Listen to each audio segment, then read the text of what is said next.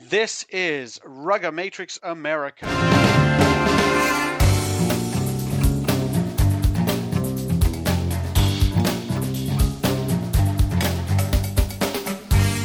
Welcome to the show, everyone. This is Alex Goff from RugbyMag.com with Pat Clifton and Bruce McLean, and we are talking, developing the top players in the USA through the younger age grade programs. And we've got a, a, nice interview with Salty Thompson to talk a little bit about the High School All Americans, actually, talk a lot about the High School All Americans uh, tour to South America. Uh, that's going to be the focus of the show uh, today. We, we've got a lot to talk about uh, going forward with the show, and I know we're going to be talking about college and, and sevens and club stuff later on. But today is about the high school All Americans. Um, and guys, first of all, glad we're all together again. It seems like it's been a while. Um, uh, Pat, first of all, did did we? I know I was doing most of the reporting on the high school All Americans. Were you keeping track of that? Was that the sort of thing that maybe guys you talked to um, were they keeping track of it? You know, I didn't talk to very many people about them, um, but I certainly was keeping track. Yeah, it was fun to watch um, and see how they were doing and see where the guys are coming from. I think that's always really interesting. Um, and it was for me personally, but no, I didn't really talk to anybody about it per se. What about what about you, Bruce? Yeah, I actually I watched the Argentina game, um, and I did follow it on Rugby Mag as far as what was going on, and I, I definitely I spoke to Mike Tolkin about it quite a bit, and we, you know, we were just. So I did enjoy it. So, but I like that stuff. I, I like it. It was it was actually interesting to me. It was interesting to me in that it, it wasn't like when we got even though we got killed by Argentina on the scoreboard. Argentina made a lot of mistakes. We just didn't capitalize on them. Like, so it, it wasn't like a complete whitewash that can't be fixed. It was a lot of stuff that could be fixed, and perhaps had they, you know, maybe been able to win their lineouts a little bit better, and a couple other things. I think that possibly that that could have been turned around pretty well. So that there was there was a lot of good things that came of it, and I think that there, there's always a lot of good things that come of things like that. There was it was uh so it was interesting to me. Really, I was actually really interesting to me. Good. Well, uh, we'll talk a little bit about uh, more about the idea that the senior national team coach is talking about this stuff too. Uh, this is an interview with Salty Thompson uh, about the high school All Americans tour to South America. Just a refresher: they went three and two on the trip. They beat Chile twice. They lost really close game, kind of unlucky to lose against Uruguay. Then beat Uruguay. Those are all U19 teams, and then played Argentina under 18s and were beaten quite handily, but as you said, Bruce, uh, perhaps closer on uh, in, in, between the 22 meter lines than it was on the scoreboard. Okay, so this is Alex Goff with RugbyMag.com and Ruggamatrix, and we've got USA High School All Americans head coach Salty Thompson with us. And Salty, you're right. You're just come back from your tour of South America, where you played five internationals uh, in a space of about two weeks. First of all, um, how hectic was that for you and the and the staff? Well, I think that's. I mean, I, I suppose how hectic was it for the players? I mean, yeah. 32 players, five games. Once we started playing, the game every four days, and uh, it was um, it was demanding, but it was designed that way so we'd see uh, how these boys could react to uh, sort of uh, in an international environment, uh, not dissimilar to World Juniors or World Trophy. And uh, I think they did very well with it.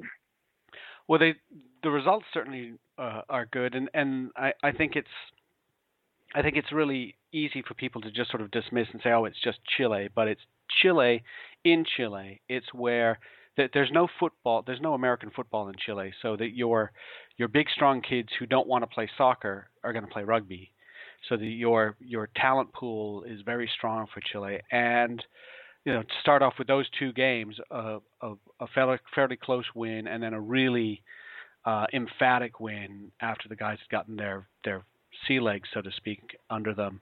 Um, yeah. That's I mean that's to start with. Those terrific performance to just get started that way. Yeah, I, I think we tend to look down upon uh, you know the, the Chile and Uruguay, uh, thinking that they're uh, you know they're really underdeveloped in their rugby, which is really not the case.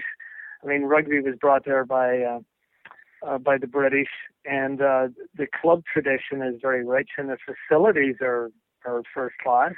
And Chile will host the World Trophy in 2013, so they're they're anxious to get their program, uh, you know, on target to host the World Trophy, and they did a super job hosting us. And uh, you know, you, you said it. Their their athletes don't get drawn every which way. Yes, soccer is king in South America, but um, in basketball, probably number two in Argentina.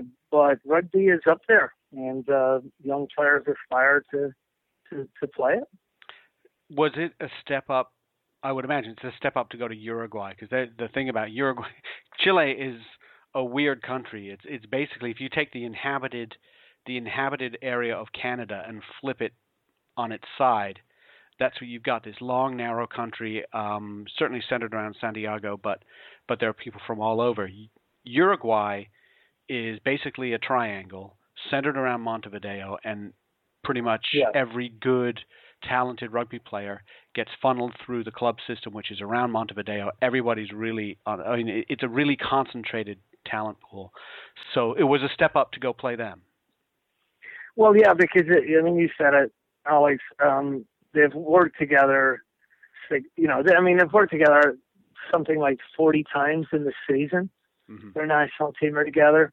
Uh, so it'd be like uh, the team living in Seattle and, in the metro area and then coming together at one location. So very similar to BC in that regard. They can do a lot of work together, and it shows in the way they play, the way they structure their mauls, uh, the, the the way they're on the same page with their game plan, and they understand each other and they play very well together.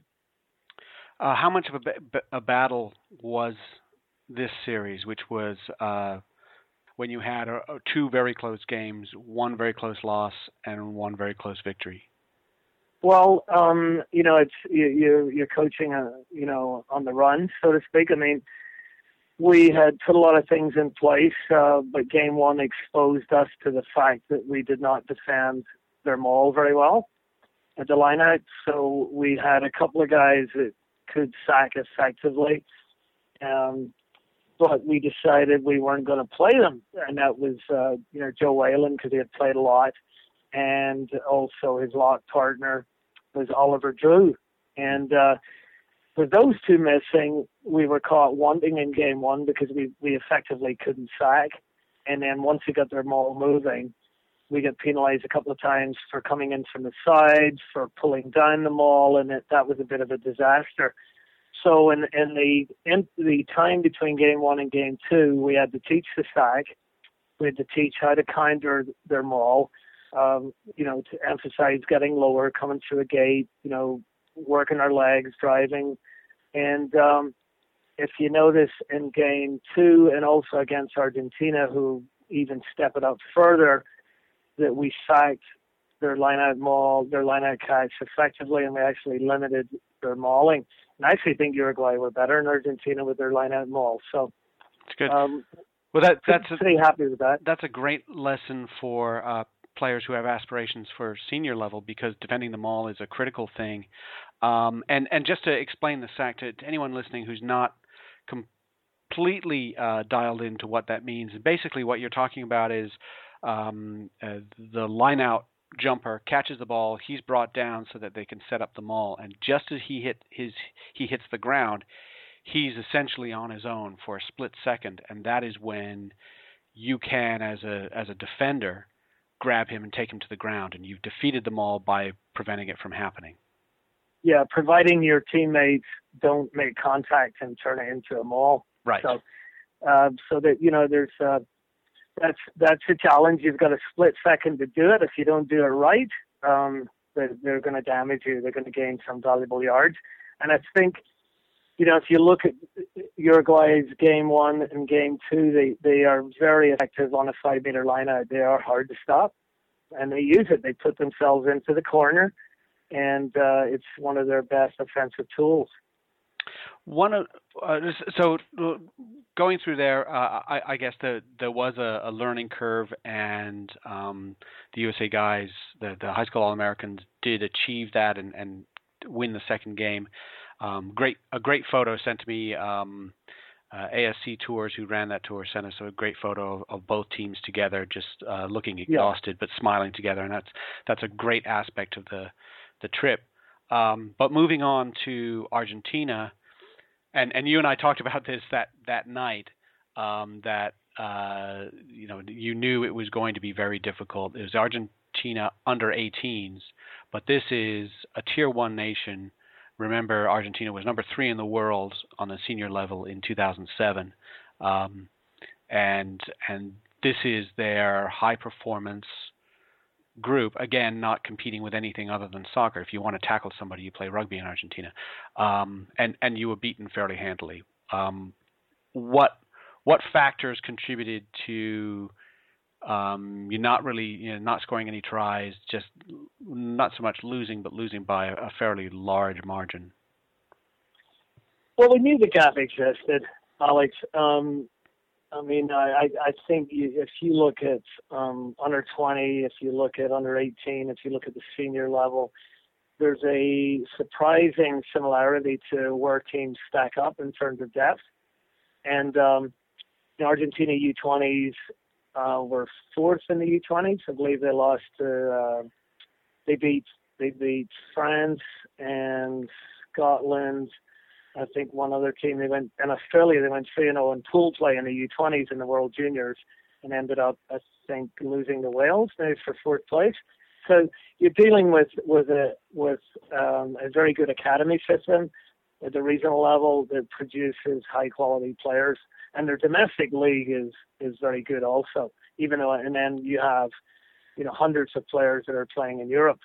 So, all in all, um, very good uh, program, well drilled, uh, fast, athletic. Uh, they play the game at pace. They understand what they're doing, and um, we knew would be in the receiving end. But I think it was important for our kids to understand that that here's a certain level and uh, this is what you need to measure up to. So at first, um, there was some question as to whether Argentina would even give us a game. Yeah. But um, uh, and we could have easily have gone to Brazil, uh, which would have been a nice location with the 2016 Olympics in mind, and and opening up relationships with Brazil Rugby Union. Uh, however, Argentina was was to me the epitome of of uh, excellence in in South America, and I wanted to see how we'd measure up, and it's important for the boys to to go through that test. Yeah, a trip to Brazil might have been fun, but and Argentina is a great country to visit as well, but um, you really need to uh, test yourself. It's you know at some point you go through and say, okay, we we've we've beaten Chile twice we're at that level. We're virtually equal with Uruguay. Then you then yeah. you test yourself a little bit more. And and you're right about. I mean, Argentina at the U20 level beat France, beat Australia, beat Scotland, lost to South Africa fairly handily, and then lost a close one to Wales to finish fourth in the world yeah. on the under 20 level. That's that's really strong. Now that the comparison between high school level and all American uh, and and excuse me and under 20s amuses me a little bit because uh, I know you were interviewed in Chile about this, and I know they talked about this in Uruguay too, where where they they basically asked you, so how many players from the championship junior world trophy champion under 20 team are on this tour? And you said none. And I think you shocked yeah. them a couple of times. I think they were expecting you to say, oh, five or six or something like that." But yes. but there were none. So we talked about depth in the United States system. We we had a team that won the Junior World Rugby Trophy, and not a single one of those players was on the trip with you. And you go down and go uh, three and two uh, on a very very difficult tour. Yeah, but you know, we're looking at producing players for the future. You know, and obviously the, the stepping stone is how well do they move out of high school Americans? Do they contribute to the U20s? Uh, and coming out of the U20s, are they making inroads into the collegiate All Americans? Are they making inroads into USA sevens, and are they ultimately appearing for our 15s?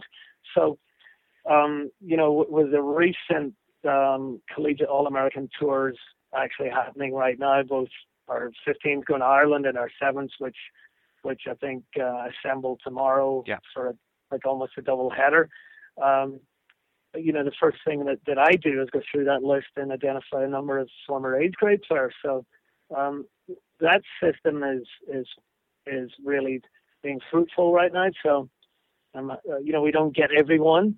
Uh, you know, some players are coming in from uh, at various stages of their development. But uh, going back to to your point, this tour was about developing not just for this year and, and for next year, 2013 U20s, but for 2014, 2015. We had six sophomores on the trip um, right. who are among six of the best players on the on the squad. So I, I think that we're going to look good, um, and we're going to be able to plan for a number of years rather than just trying to reinvent a team every year. Excellent. The the the the age grade numbers are starting to look very good. Um, I, I, guess you're you're developing players for the Eagles. Unfortunately, you're also it seems developing players for the NFL.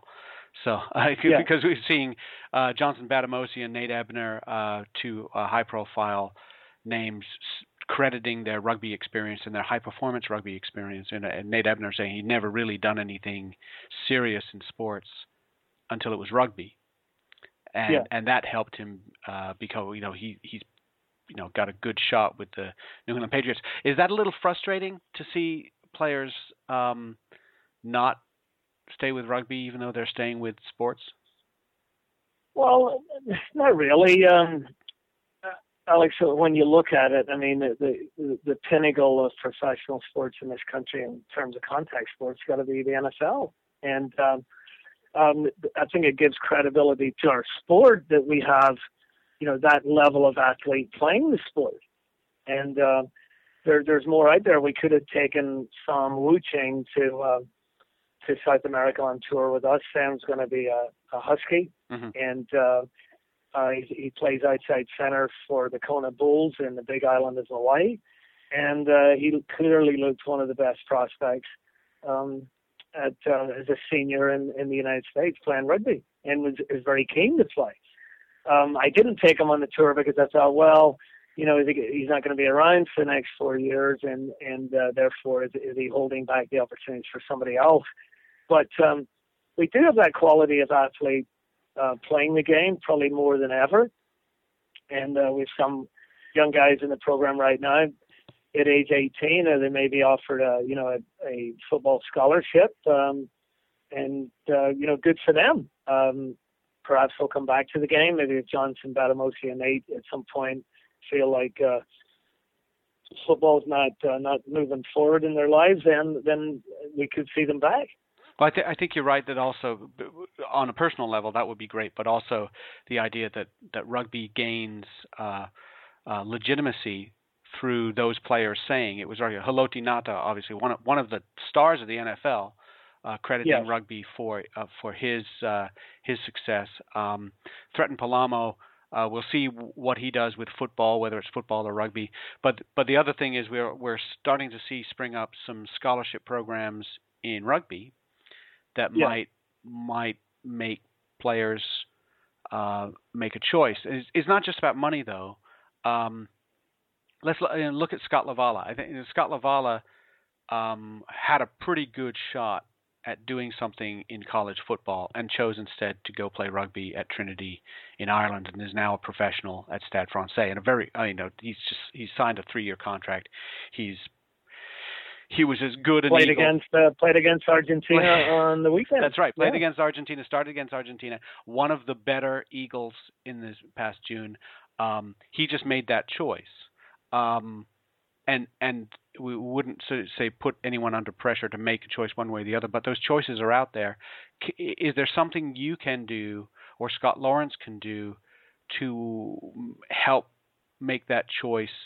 rugby because sometimes it's not about money sometimes it's about i just like this more or my opportunities to play for my for my country or play in the olympics those kinds of things Well, I, I think, I mean, obviously you get parents involved here, and, and Alex, you know, I, as a parent, you know, you think if if you can get your son's education paid for, and um, which is probably worth what in the range of two hundred to a quarter of a million dollars when you think of it. Mm-hmm. Um, the way university costs are these days, it's, it's pretty hard to say no to that.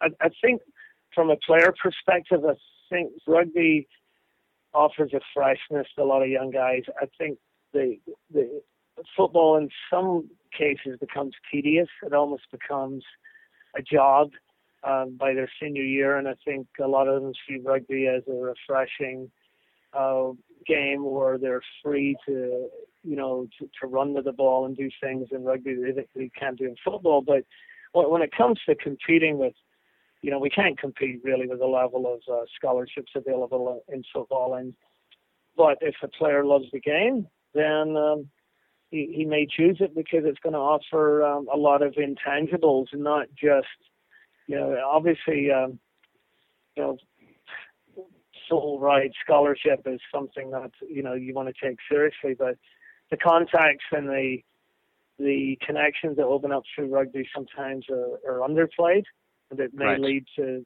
jobs and opportunities uh, globally. Excellent. No, that, that's a that's a very good point. That's you know the the college opportunities are still out there, much more in football. Uh, um, but when you when you think about professional, the the NFL is not getting any bigger. It may get a little bit bigger, but it's the the opportunities to play real pro football don't aren't expanding that much. But the athlete pool is expanding. So at some point, those those yeah. athletes, we and rugby, and and would you agree that a we need high school programs to be serious and well organized and well put together, and b that that is happening, and that would. I, I think I, I see, I see movements there. I think that Kurt Weaver in the national office. I mean, there's there's efforts at the state level through state-based organizations. I think the moves in our coach development program fall in line with uh, le- with um, making the sport legitimate to high school athletic directors. And I spent 25 years uh, teaching here and coaching here and in, in Phoenix, and and certainly understand um, understand high school sports from the inside. And um, I think there are moves that are going in the right direction. Um, for rugby to be more inclusive and more part and parcel of the high school environment. But then uh, at the same time, athletic directors, I think, have a full plate and, and adding more sports sometimes um, just, you know, puts them in over their head. so, right. You know, whether it's lacrosse or rugby, there's there's this, oh my God, another sport that they have to really contend with. And it takes away from administrators have to supervise high school sports, and it just adds to their plate. Do you do you think that high school rugby coaches get it more now than they used to? Oh, very much so. I, I think that um, you know there's a responsibility when you're dealing with with young men and young women that um, quite honestly, I think if we sit down and, and realize how heavy that responsibility is and and uh, and with its liability, you know, for the safety of the athletes and the welfare of those athletes. I mean, it's um, it's not something. In fact, I think high school coaching in general, a lot of young teachers are very wary of getting involved in coaching because it is a labor of love. There's usually stipends involved with high school sports, but it, you know, if you worked it out per hour, it's below minimum wage. Right. So you know, teachers and, and coaches do it for the love of the game and, and to, to work with young people and know the value of sports in general and how they impact young people. So I, I think that um, rugby youth coaches do get it, and I think they're increasing to in their commitment to fall in line with what high school athletic departments would need.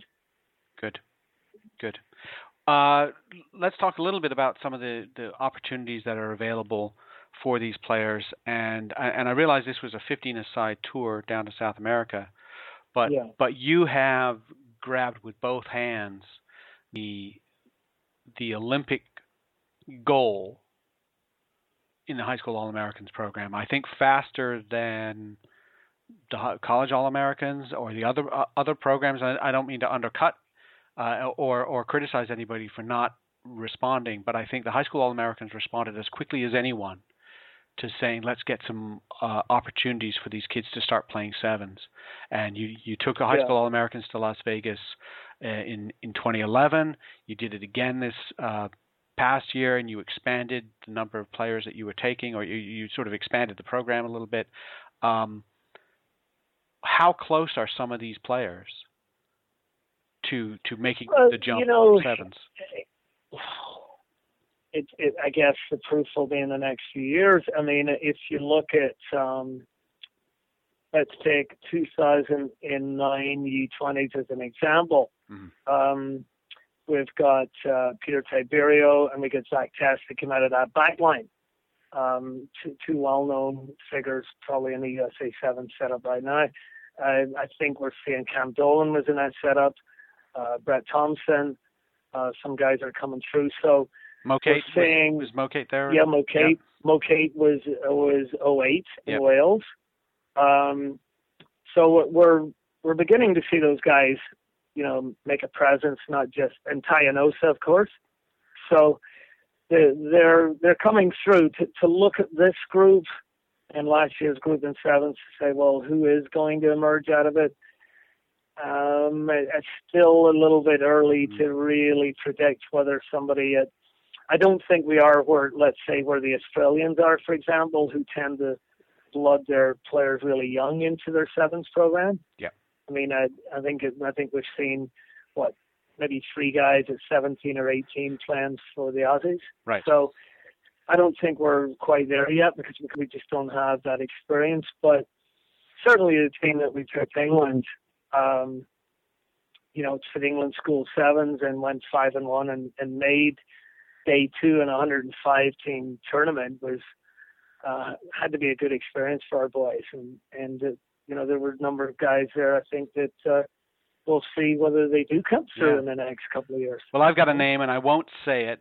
Uh, I won't put the pressure on the boy, but I think you know who yeah. I think who I'm thinking of, and uh, and he he didn't do himself any harm playing in South America either. Um, and uh, there are guys that that do make you sit up and say, "Who is that?"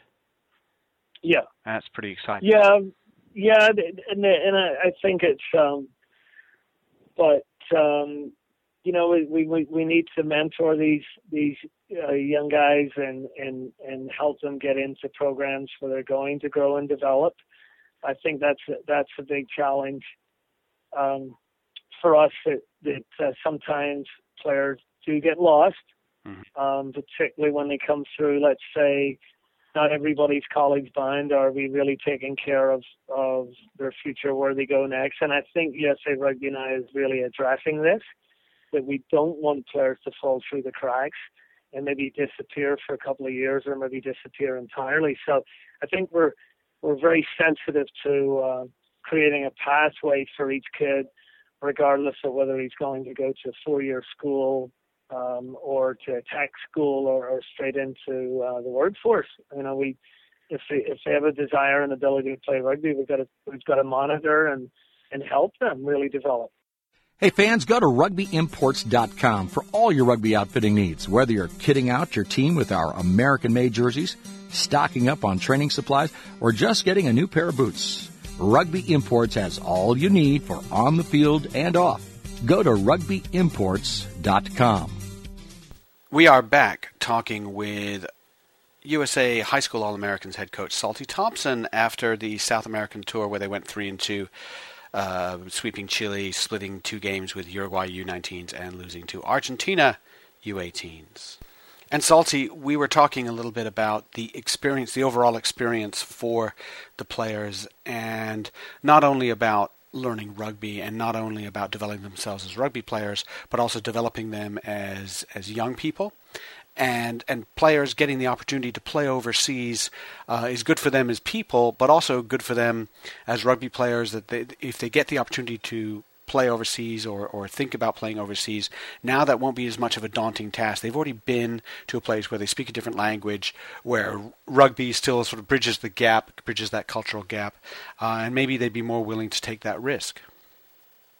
I, I, th- I think you're right, Alex. I mean, I, I think, for example, with the U17 tour to Wellington and the fact that the professional teams were interested in four of our boys, mm. um, I think, you know, the boys began to open their eyes to the fact that this is a legitimate sport, this is a professional sport. Maybe I'm, I may want to go this direction. Um, I, I don't want to put young men in a, in a position that have to choose at, at 16. Yeah. Um, but I think by the time they're 18, uh, the best possible scenario would be, on the one hand, a a college uh, football offer, and on the other hand, maybe a contract to go into a professional academy. That to me, that would be the best of both worlds. Your your scouting is is like you say, chiefly through the the All Star events that go on state-based organizations and other regional teams that play in uh, um, the Denver area. They play in the the DC area. There's one in the Northwest. There's you know California. Um, there was a great tour of British Columbia down into Northern California, things like that. So you get if you can't yeah. go to those, you see the film, you talk to the coaches. Um, what, in addition, what others are some of the other ways that uh, a, a player can get seen or considered or talked about? Well, film um, is is a great asset. Um, I would say that, for example, for the U17s, there was a lot of Southern Cal representation in that team, and it, and it would uh, it would go to the fact that Gavin Hickey, as a coach to the Wilson High School team, did a great job filming their games, and I saw five of their high school games leading up to their uh, Southern Cal championship win. So um, coaches can reach me and, and email me about players, but um, you know when they when they do that, if they can add some game film to it, it really helps. Um, Joe Kelly was a player that was uh, selected for the South American tour from Greenwich High School, and um, I'd never personally met Joe until the tour, but I saw a lot of Joe on film, and I had a lot of reports from from other coaches that had played, had coached against Greenwich, and uh, he came highly recommended. But um, so we took him ba- basically on film reports. And uh, you, you happy with that? Um, that that choice, obviously. Yeah, but you know, you, we we can't get out everywhere. I mean, I'm I'm full time since January, but uh, I mean, we got we got good scouts around the country. Uh, we've got a good network of people. I I I hope uh, everyone knows I'm very open. I'd rather hear about a player that's particularly younger uh, that has time to develop. Um, I get frustrated if it's a senior and he's just come out and he looks like he's a real prospect, but um, we didn't really discover him until late. It's maybe too late for high school Americans, but more a U20 prospect. But uh, um, we are getting, you know, um, uh, recommendations on players all the time, and I want that. To, I want that to be an open door. Okay. Um, so definitely, coaches can contact me, and and if they can back it up with film and and and if it's a player that's coming out of their school and he's playing select side, then it's always good to get other coaches' comments on that player also. All right. Well, Salty Thompson, head coach of the high school All Americans, and just back from uh, a really, really successful South American tour. Uh, thanks a lot for the, taking the time to talk to us. All right. Well, thank you, Alex.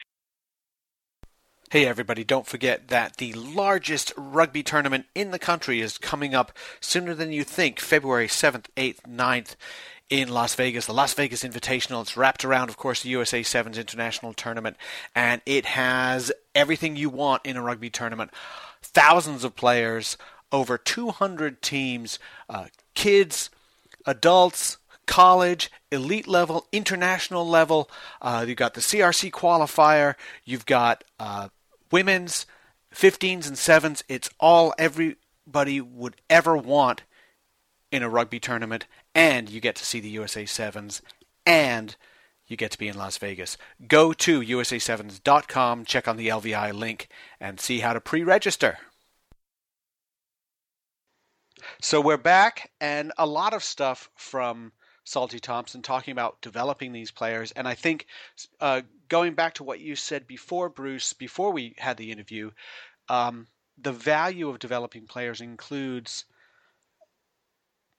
taking them on, you know, putting them in a situation where it's difficult. Now, Chile is a tough team to play, but the USA guys were better. But as you see see from the scores, they got better with time together on tour. Uruguay was a step up. Obviously, they split those games. They were very close. Remember that all those Uruguay young Uruguayan players, the the talented and promising ones, are all put in the same area. They they come together all the time. I think he said 40 times a year they assemble. That's enormous compared to the, uh, USA. But then you take that next step up.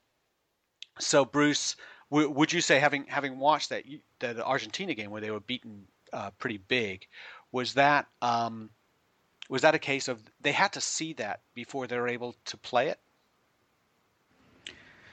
I think that what the the Argentina game basically showed is the the Argentinians made a lot of mistakes, and but they also capitalized on the American mistakes, and they didn't panic in situations where the Americans had the ball. I think that when Argentina made a couple breaks, they were able to get in behind the the the, the line break and and support it from depth in behind, whereas the Americans tended to spread a little bit and have guys forcing passes or not really have proper support behind. And I, that, that that's a big bugaboo of mine. There was there was a lot of good things in terms of the way the defensive structure was set up, and then at some points it would break down.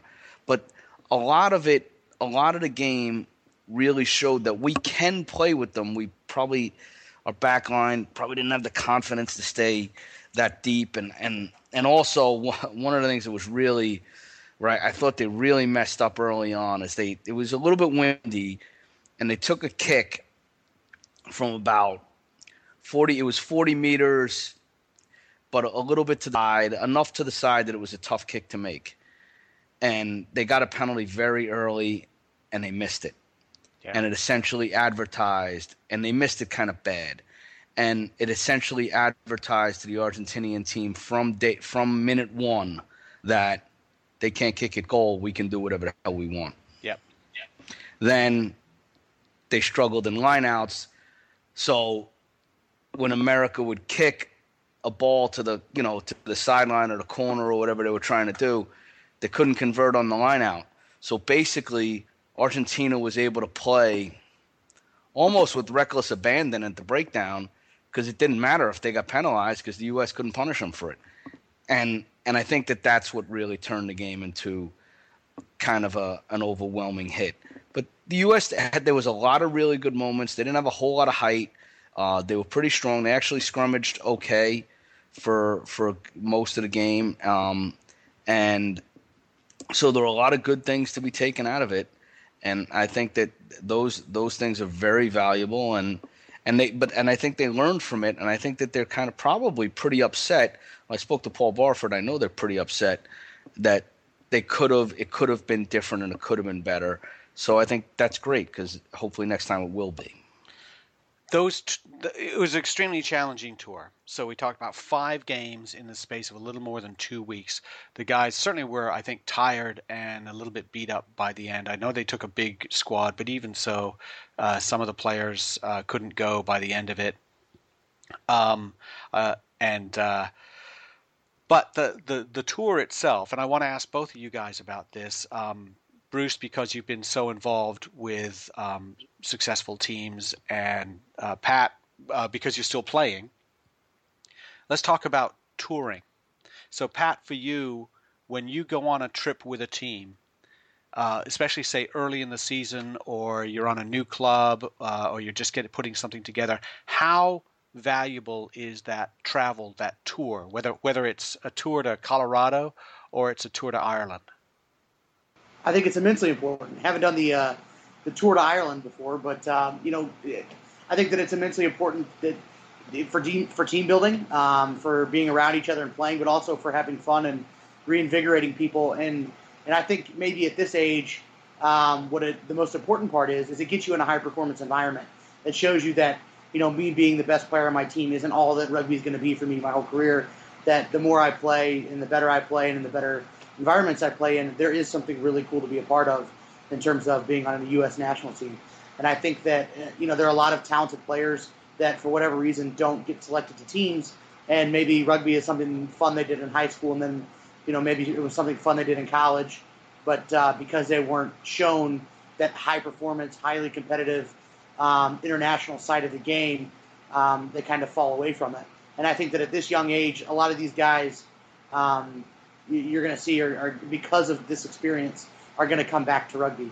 And I think that maybe one good example um, that I kind of learned about this last weekend was Jack Tracy, the guy. The last time he played serious rugby um, up until this last until 2012 was at the 08 um, Junior World Championships when he was playing with the U20s, and he uh, he went and played college football and um, fell into you know started following the wrong path and fell into uh, some substance abuse issues and whatnot. But as soon as he got clean, he came back and wanted to play rugby again. And you wonder if how you know that rich experience of getting to go to Wales and playing on a, high performance tour, how much that would have uh, played into the process. And if he had just played high school rugby and not had those rich experiences, is it something he would have been eager to come back to?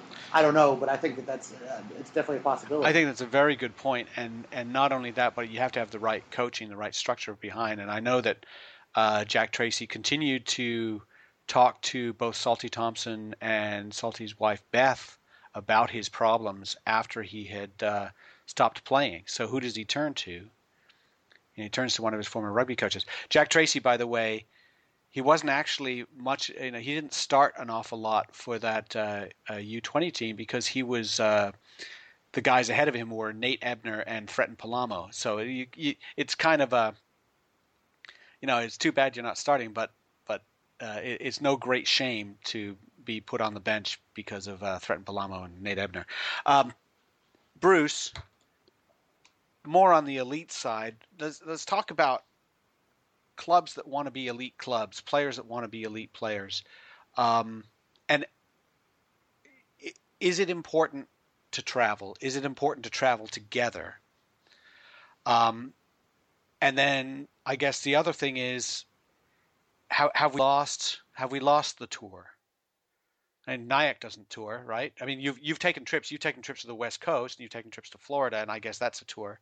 Um, I don't know the last time you went uh, across the Atlantic, but um, is is that is that a critical part of putting a team together or developing a player?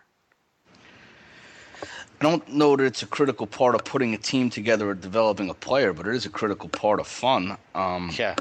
You know, when, when we were in when we were in high school and college and and early years of our men's club experience, we toured all the time.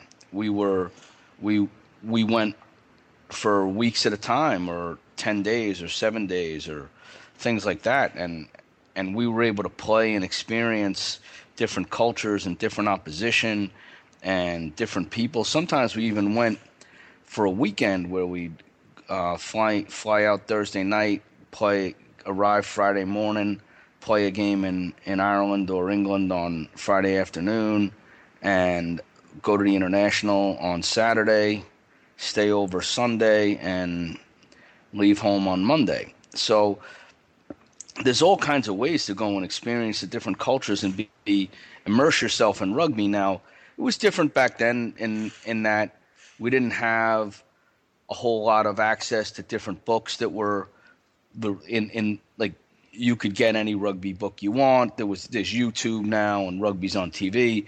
We we used to watch Six Nations games where a guy would fly it in from from Europe that Saturday night, and we would, you know, so they'd have the Saturday night flight. They would get in Sunday morning, and we'd watch it Sunday night at, at one of the one of the Irish places.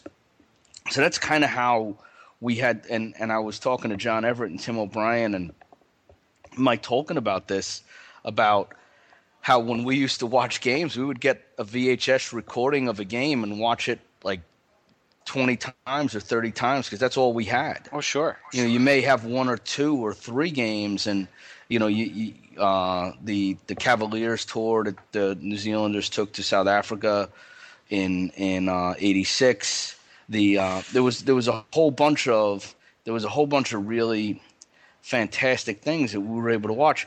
But that's how we did it. So we needed international rugby at the time just to show us what the heck to do. Now I, I think that things are a little bit more sophisticated, and and while I'm not saying in, it, at the at the club level, or and I'm not saying that we actually need that tour, but I think that there's a lot to be said for how do people behave on tour, how do people react to different um, situations on tour, how do people react to their teammates when you know travel problems and things like that, or billeting problems, or so how do these guys react to that? You kind of you kind of get a lot about a guy's personality, and you also get to learn about more about some of the shy players that you don't really get a, a, a big chance to know when you're when you're doing things uh, on a local level. They you know they're at practice and they leave, and, and, maybe they're just very shy and they don't hang out or hang out and talk to you.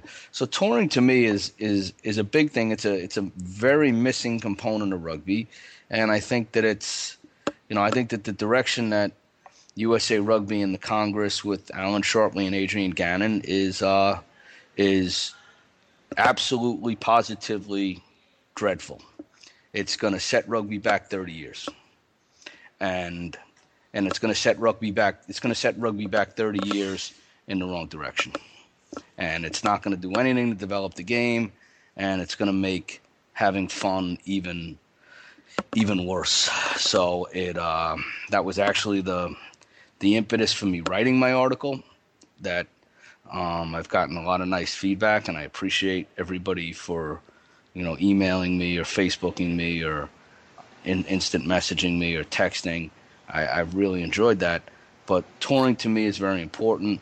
I think fun is important. I think club is important, and I think that there has to be an, an a place in the season to allow you to relax and enjoy yourself.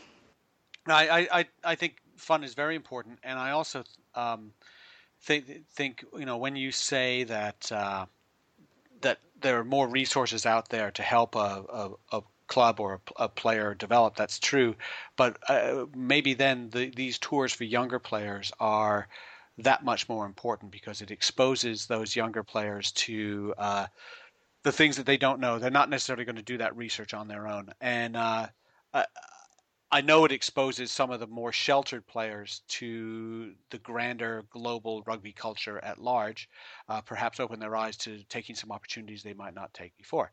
Uh, just want to circle back to something you said about the uh, the club plan for the future. And I think that uh, maybe you know we'll get into this more detail maybe in another show. I, I, I don't know, but uh, the the point is that there's a there's there's a plan in development that will change the way that uh, Division One, especially club uh, rugby in the men's side, will be played. Uh, a longer season, uh, playing in the fall, playing in the spring as well. 15, 17, 20 games, something like that. The plan is to dumb down rugby and and ha- wait, no, no, no. The plan is to dumb down rugby and to have everybody play an excess amount of games and have to be in sevens and A sides and B sides and travel that they're not putting into place and and having championships during during the uh, the international time in, in during the international windows. I, it, it, the fact of the matter is, it, it, it has been horribly thought out, and why Nigel Melville isn't dealing with this uh, pretty forcefully is baffling to me. And to be honest with you, yeah. so that that's what that plan is about. We'll probably talk about it in a lot more detail later, especially if it comes through.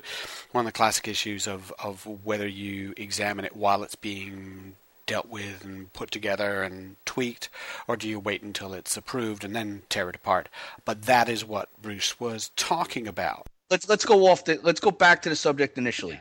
As far as elite level players, the there it, it's invaluable to be able to tour as elite level players, especially in the summer when they're essentially a captive audience. They have nothing else to do. I mean, outside if they don't have a job, they have nothing else to do. They can go every single person essentially in the country is in the exact same boat. And I think that that in and of itself is is very very important because that is that is what you again you get to see how people behave. You get you get to train multiple times a day. So they're in a they're in a daily training environment. They're in with high performance coaches who understand what they're supposed to do. And they're also in with players who are motivated. So everything that can possibly be put together to make things be the hit the perfect storm that's what it is on top of the fact that say play in Argentina they're getting to play a top 8 you know a, a top tier level team or the future of what is a top tier level team. So they see what it takes, but they also see that they're beatable. They see that those guys put on their shirt, their, their pants one leg at a time. Those guys are just like us. They're not a whole lot different and if we had eliminated some of these mistakes and capitalized on some of these opportunities, that that game can really close itself down. They also get to see the level of fitness, the level of strength, and the training that those guys do because they do get to meet them, talk to them, and find out about them and what they and what they do. So in in meeting the next, um, you know, Felipe Contepomi or or um, Diego Cash or or Hugo Porta, they get to understand what it takes to be that. And I think that that is where the value lies. They get to see what does it take for me to get to that next level. And some of them are going to go with it and really make the effort, and some of them are going to fall by the wayside. We need to spend time developing the guys who are going to make the effort, and we go from there. And I think the more we learn about that, and the more we get our players in front of their elite players early on, and we see what it takes, we will have better opportunities to perform more consistently in international rugby when they when they reach 25 26 no i i, I think that's true. And, and by the way when the uh, i asked the couple of the players what they talked about with the Uruguayan players when they had dinner with them after the game, and and I asked some rugby questions because no, we didn't really talk that much about rugby. All we did was talk about girls. So I, I don't know what they learned about uh, Uruguayan women on the tour, but uh, the I, I think I think the pathway makes sense to me now. High school All Americans tour. They've got a couple of they do a tournament in the spring they also do some sevens February and in the spring, and then they also tour in the summer. You do that tour, you come together, and then U20s has the competition. They've got the Junior World Championships coming up, so that that makes sense to me. You do the mix of the tour and the championship. Then the the key part following that is can we keep track of those guys? You say some of those guys fall by the wayside. That's that's fine. People will always choose to do something else, but can we keep track of them? And can we give them something to play that is meaningful for, meaningful for them as they get older? In a lot of college programs, yeah, they can. But if they don't go to college, what are we doing with them? So I hope we can do a little bit better on that front. I hope that the America's Rugby Championship, the USA Selects program, uh, the developmental program on that level um, would be able to do as good a job as Scott Lawrence and Salty Thompson are doing with the younger ones. So that'll do it for us on Matrix America. We really appreciate Salty Thompson taking the time to talk to us uh, after the tour of South America, which was uh, pretty grueling for him and his staff as well as for the players. And for Pat Clifton and Bruce McLean, this is Alex Goff from Rugby Mag, thanking you for listening to Rugged Matrix America.